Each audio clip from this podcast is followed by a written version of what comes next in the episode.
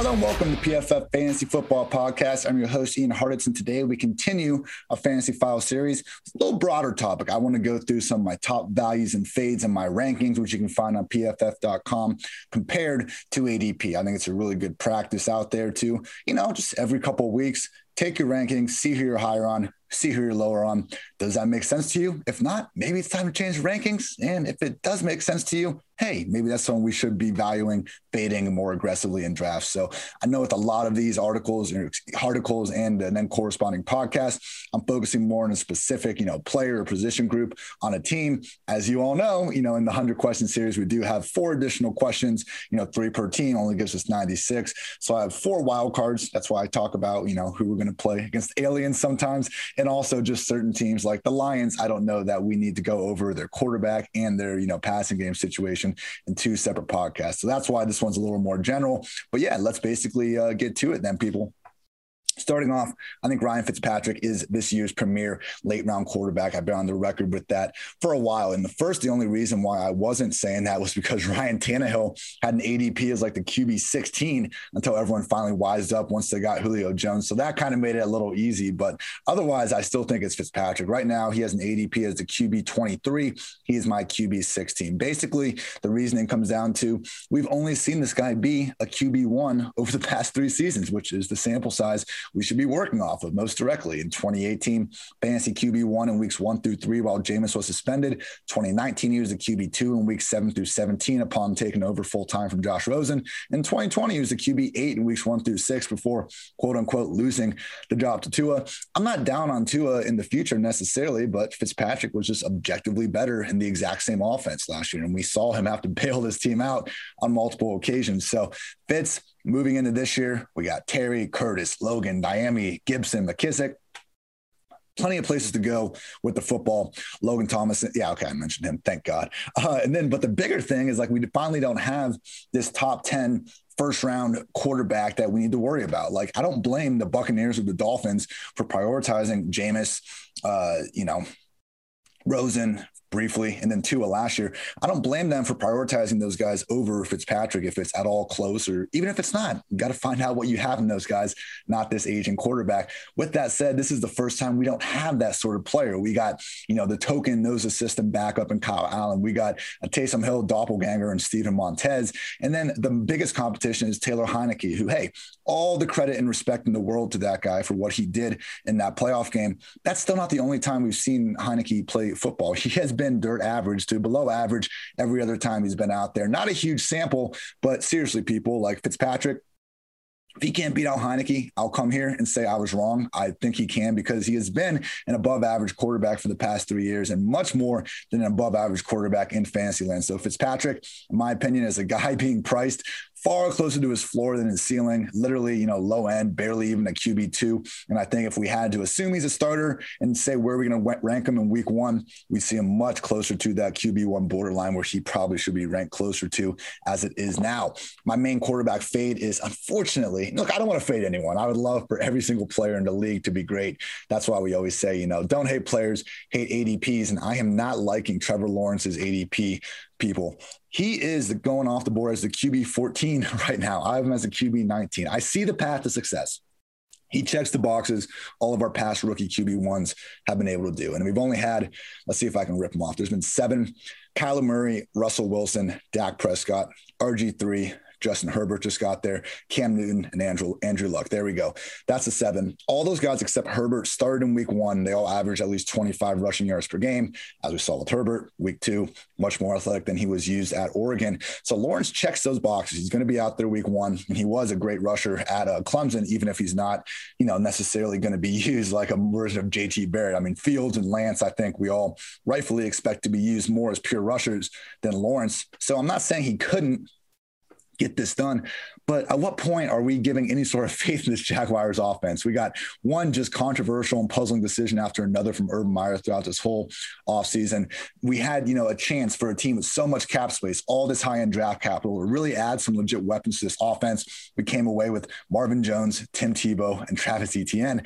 And I'm not even hating on Marvin Jones and Etienne per se, but considering the possibilities we were telling ourselves in March, this is why I've soured on Lawrence throughout the entire, you know, offseason. He still very well could be be the next big thing at quarterback. I mean, I'm not disagreeing with the idea that he's this generational quarterback prospect. I am thinking, though, that Urban Meyer's first year might not be that great, particularly if he's going to be as involved in the offense as it seems like he will be, you know, based on this E T N slash news and all that. So Trevor Lawrence, I won't disagree with anyone that still wants to make him the dynasty Q B one. Personally, I would go with Trey Lance. And I think in redraft, already buying him as a borderline Q B one, I can't do it. Give me guys like, you know, Stafford, Burrow, Brady, all those guys in that range, and the rookie quarterbacks, and Fitzpatrick, Matt Ryan, all these guys I'm taking over Trevor Lawrence this year. Maybe I'll be wrong. Again, I see the pathway to success if everything goes right for him. Suddenly, though, we need a lot more things to go right than Lawrence than I think we were hoping for back when he was drafted in April. Some quick honorable mentions.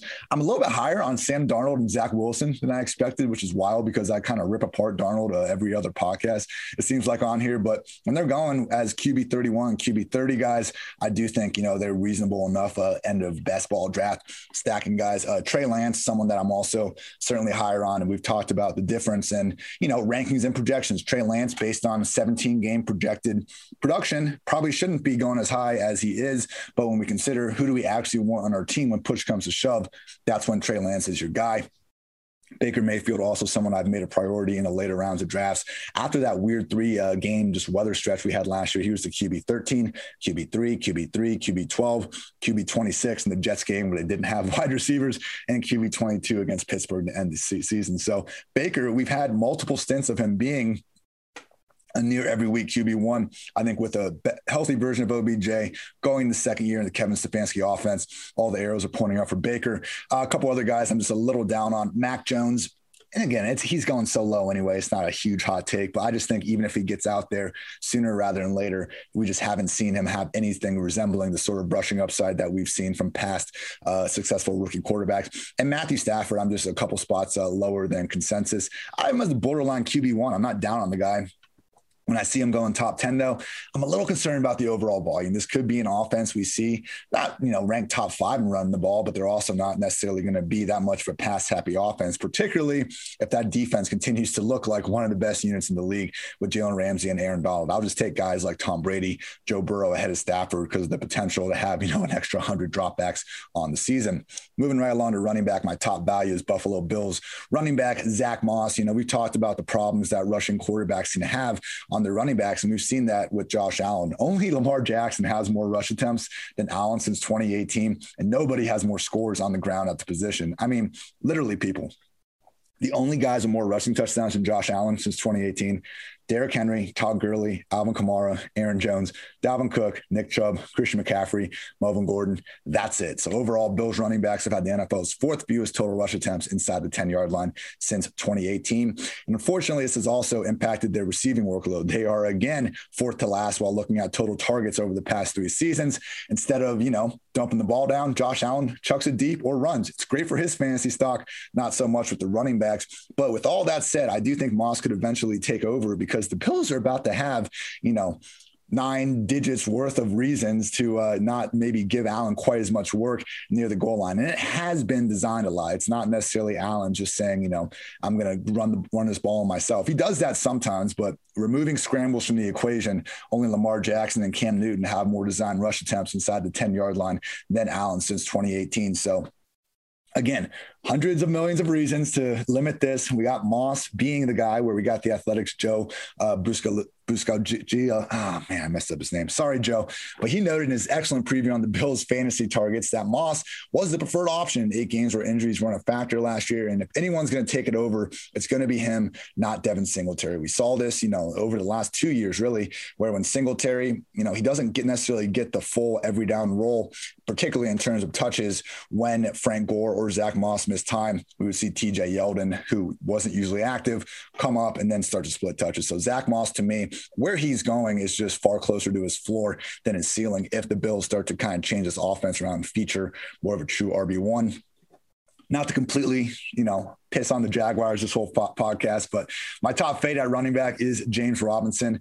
We're looking at best case scenario for Robinson, I believe, as the lead early down back in a three back committee. And to see him have an A D P, at least in this source, as the R B twenty-five, we just can't get behind this anymore, people. And I'm hoping this is just being more influenced by some of the, you know, pre-April drafts, but he's my R B thirty-four. I just think Etienne is going to lead this backfield in touches, targets, rush attempts, everything. Etienne only played eighty-four total snaps, I believe, in the slot or out wide during his fifty-five games at Clemson. So I get that he's probably going to get a couple design looks in the slot out wide. You know, Urban's calling him slash and all that. With that said, projecting him to be a full-time receiver, I think is just a little bit of a large uh, leap to faith. We're taking that from basically an O T A quote from Urban Meyer talking about how they want to help him out as a receiver. What that tells me is that Etienne already is getting the backfield's targets now, which leaves what for Robinson. It's going to be likely an early down committee of sorts between him and Carlos Hyde. And I'm not saying Carlos Hyde is even in Robinson's stratosphere at this point as a real life talent, but he's not bad. And Carlos Hyde is the one that scored thirty-five touchdowns in twenty-one games with Urban freaking Meyer calling plays in twenty twelve, twenty thirteen. So I think the T- if the Tebow and the Hyde and these signings tell us anything, it's that Urban is doing a little bit of that typical, you know, I want my guys that uh, used to play for me type of uh, shtick here with his uh, potential depth chart. So James Robinson, if Etienne gets hurt or Hyde gets hurt, like we're looking a little bit better. I just think right now to be paying a, you know, low end potential borderline R B two price for someone whose team just drafted a first round running back, it's just far too much. Etienne is the guy that's going to be taking over this backfield, if anyone, not James Robinson. Some honorable mentions. We went through the ha- handcuff landscape a couple episodes ago.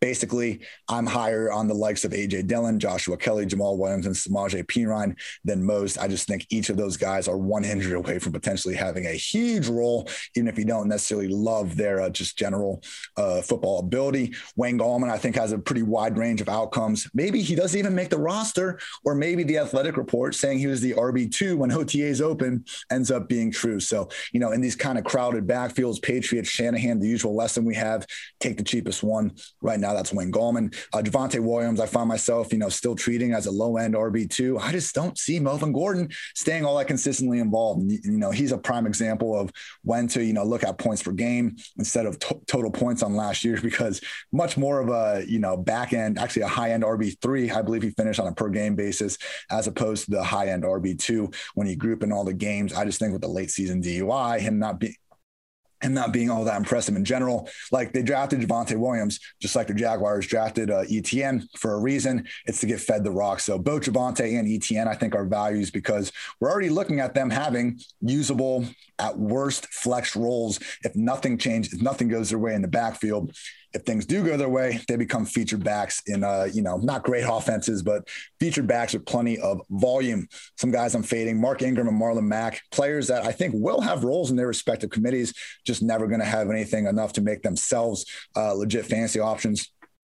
I'm a little bit down on James Conner. People seem to be hyping him, hyping themselves up into this guy uh, this year. And I understand all the goal line stuff. I told you guys those uh, cool stats a few episodes ago. Chase Edmonds, only one career carry inside the five. James Conner has been one of the higher graded running backs in those opportunities. With that said, Edmonds is the guy that's been there. Conner's contract is nothing that would make us think that, you know, they need to pay him. Money's not exactly talking there. And Conner, like, as much as those goal line carries might be useful, Chase Edmonds is the one still seemingly set to get a lot of the fantasy friendly receptions. So fingers crossed that Rondale Moore isn't going to eat too much into Edmonds' uh, receiving opportunity. If he doesn't, I still think Edmonds is definitely the uh, running back to get in Arizona.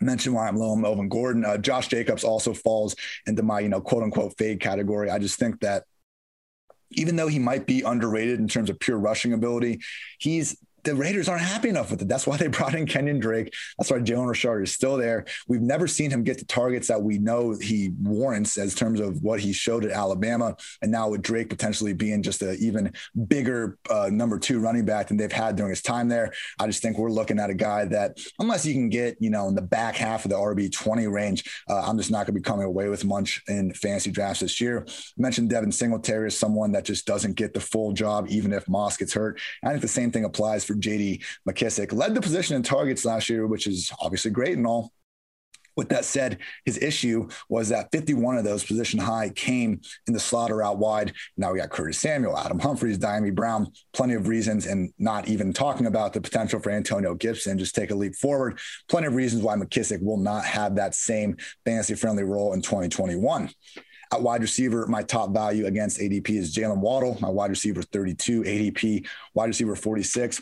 I don't know why he's not getting the same love as Devontae and Jamar Chase and, and Jamar Chase, excuse me, at this point. I mean, I know Will Fuller could be the number one. So could Devontae Parker, but Waddle's the one that just got the number six overall draft capital, and he's projected to be the guy in the slot. And we saw Lynn Bowden have this role at the end of last season, and it produced seven point eight targets per game for the guy. So Waddle, you know, there was a report from a certain uh, Miami beat writer who is infamous for not really being a very good beat writer. I'm not going to throw him too far under the bus.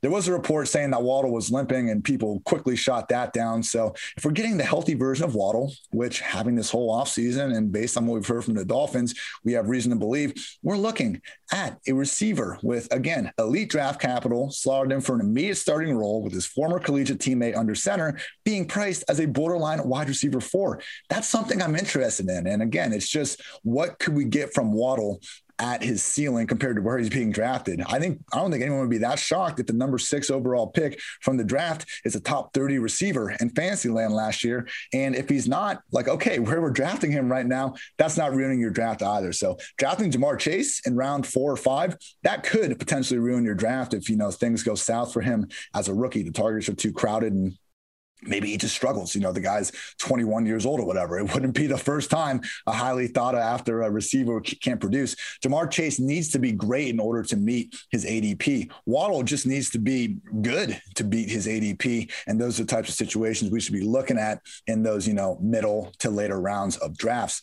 I am leaning towards fading Adam Thielen a bit more this year. Look, I was all over him last year. He was my wide receiver six. I was well ahead of the industry on it. I just think I got lucky with that ultimately because of how many touchdowns this dude scored. I didn't see Justin Jefferson being arguably the greatest rookie receiver ever. So that's on me.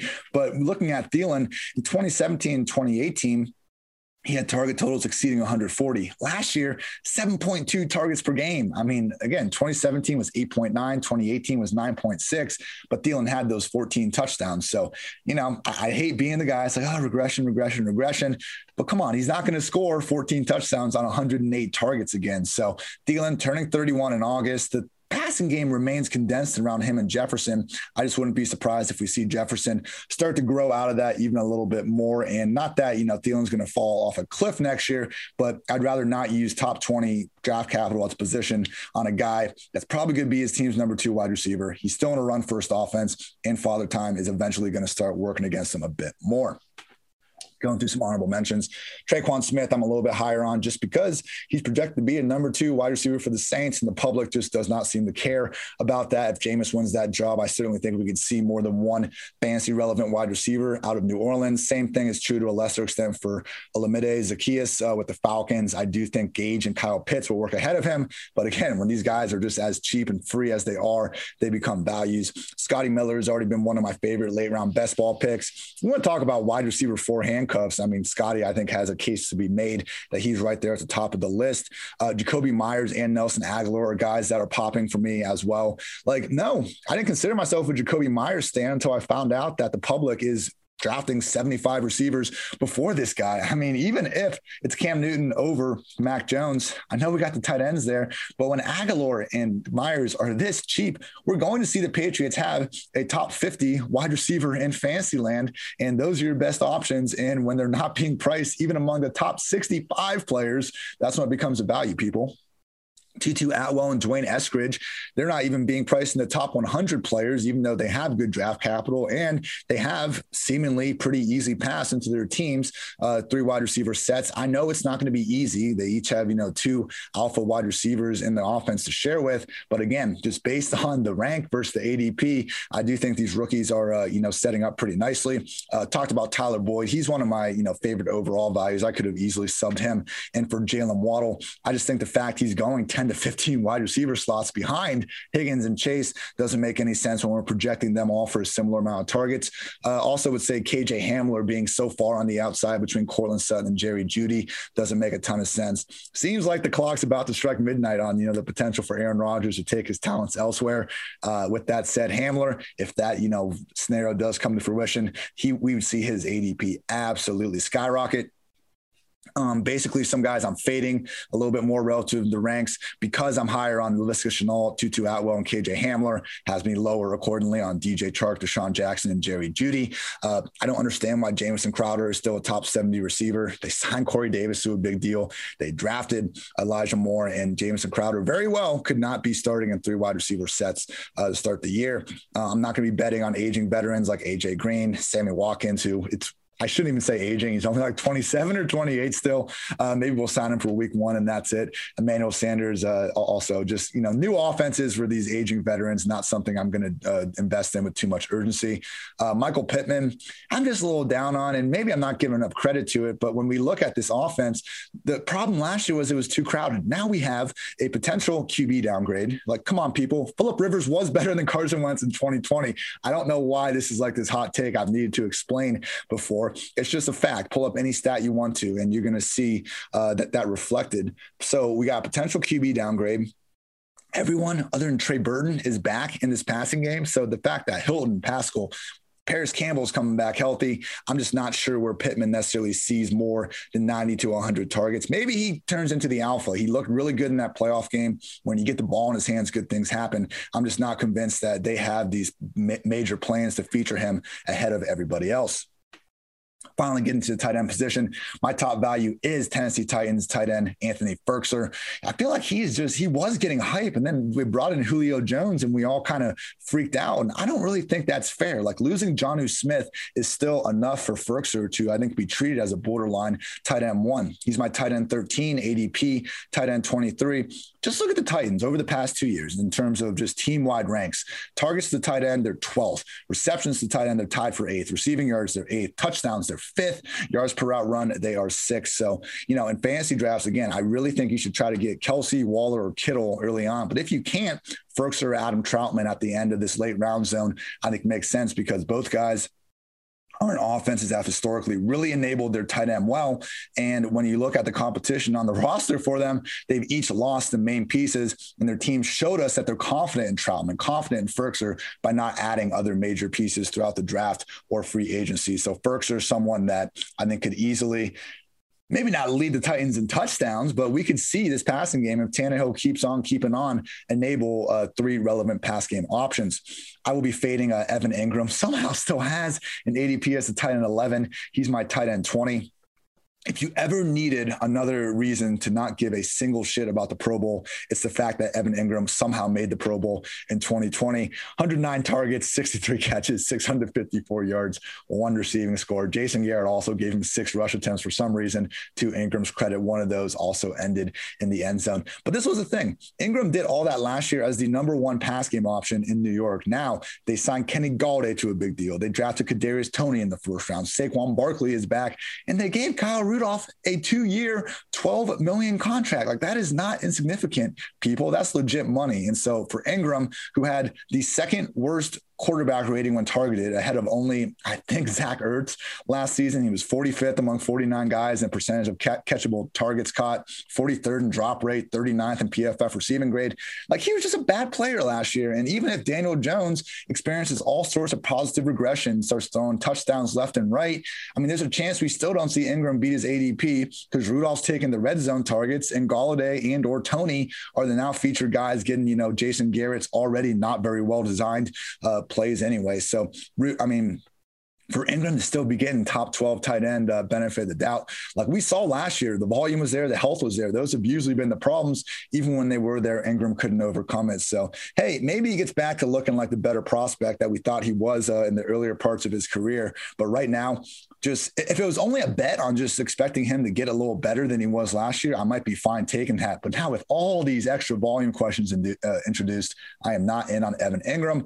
a couple honorable mentions. Uh, Mo Alley Cox is someone that I've just, you know, ever since I had to get off the Chris Herndon train, I think Mo Alley Cox has become my favorite, you know, third tight end to round out the best ball lineups. Trey Burton's no longer in Indy. Jack Doyle's another year older. I know they got their fourth round uh, receiving friendly tight end, so it's not a given that Mac uh, takes on that lead role, but I do like him at cost. Tyler Higbee didn't meet preseason expectations last year. Now the problem, Gerald Everett is gone. Stafford, improving passing game. Love Higbee. And people, Jacob Harris, chill out. It's fine in Dynasty. This is a converted wide receiver, a fourth round rookie, and we think he's going to overtake Tyler Higbee. Come on. They've already given Higbee a big contract. The guy is a great blocker. You might not like certain things about his past, uh, you know, about his past in terms of, you know, what he believes in and all that. I won't get into it, but just please save me the Jake. The idea that Jacob Harris could like replace Tyler Higbee is so absurd to me. Maybe he is good enough to be a number two tight end like Gerald Everett, and he limits the overall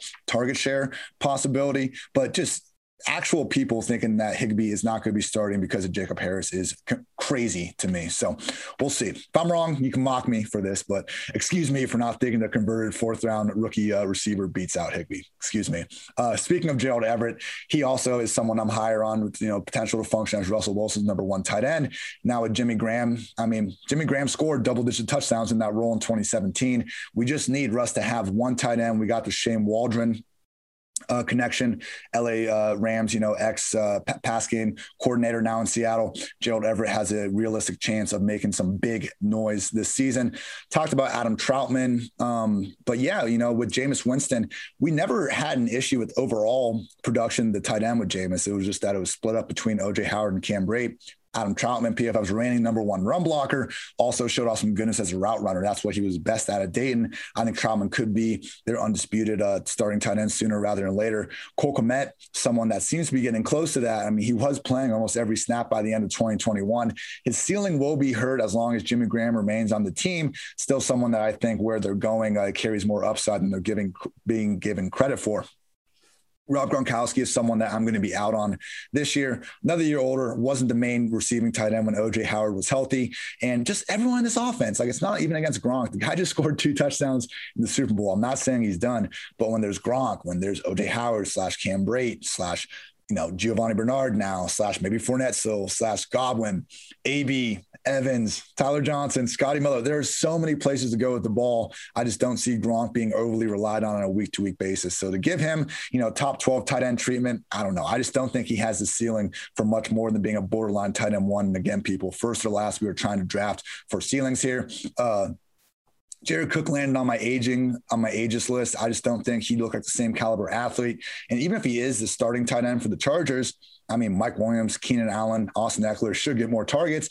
I wouldn't be shocked if we see Cook's target share just kind of split down the middle with Donald Parham, even uh, X F L All-Star. So Cook, again, best case scenario, I think, is as the offense's number four pass game option. That's not enough for me to get behind. Zach Ertz, you know, we'll, you know, the, the, the trade uh, radar continues to look out. We're waiting for him to get sent to Buffalo or somewhere. I just don't think, based on how horrendous he was last year, wherever he goes, I don't see the efficiency and, you know, just reason to really back him at any sort of valuation at the moment. Uh, and then Hunter Henry, Jonnu Smith. I'm, I would put Jonnu ahead of Henry, but if seeing Henry have top ten A D P right now, very surprising to me. Only Gronk and Aaron Hernandez, as well as Zach Ertz and Dallas Goedert, have functioned as top twelve tight ends in the same offense in the same season. I'm just not really betting on the Patriots in the twenty twenty-one version, at least, being able to replicate that. Thank you, everyone, for tuning in, as always, the P F F Fantasy Football Podcast. We went a little longer on this one than usual, good twenty-eight minutes. But, hey, you know, I want to get out some values and fades, be more specific with you guys, trying to help out, uh, you know, with the upcoming drafts that I'm hoping everyone is starting to get into. So, again, new fantasy files every single day throughout the offseason, and we're going to start getting some team previews going, as we had uh, last Friday with Andrew Erickson, breaking down the N F C South. Uh, we'll continue to roll through those once a week. And also we have, uh, you know, some ten-question series coming up. Hopefully some more N F L players. Really enjoyed talking to Antonio Gibson uh, about a week ago, and also some fantasy minds from around the industry. So thank you, as always, for tuning in. Until next time, take care, everybody.